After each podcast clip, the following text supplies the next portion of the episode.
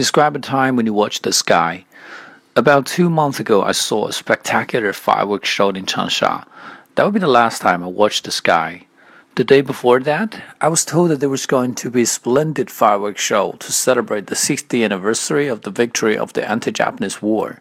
My friend told me it was a must see, so I accompanied him to see the show.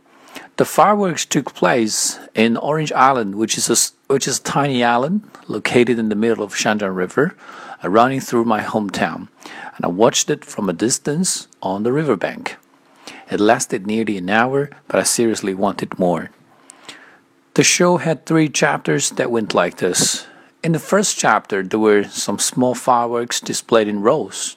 Meanwhile, we heard some patriotic music being played, and the color of the fireworks changed with the music from red to green and then yellow. In the second chapter, the fireworks became much bigger and higher. At one point, they flew up high in the sky and exploded, creating an enormous flame that illuminated the whole sky. And because of the vision difference, the skyscrapers on the other side of the river looked like miniatures.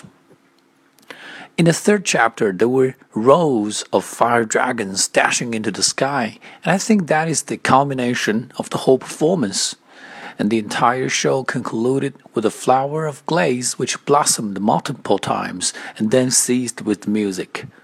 After the show, I was not satiated and really wished that it could last longer, and that is the time that I watched the sky I would like to share with you.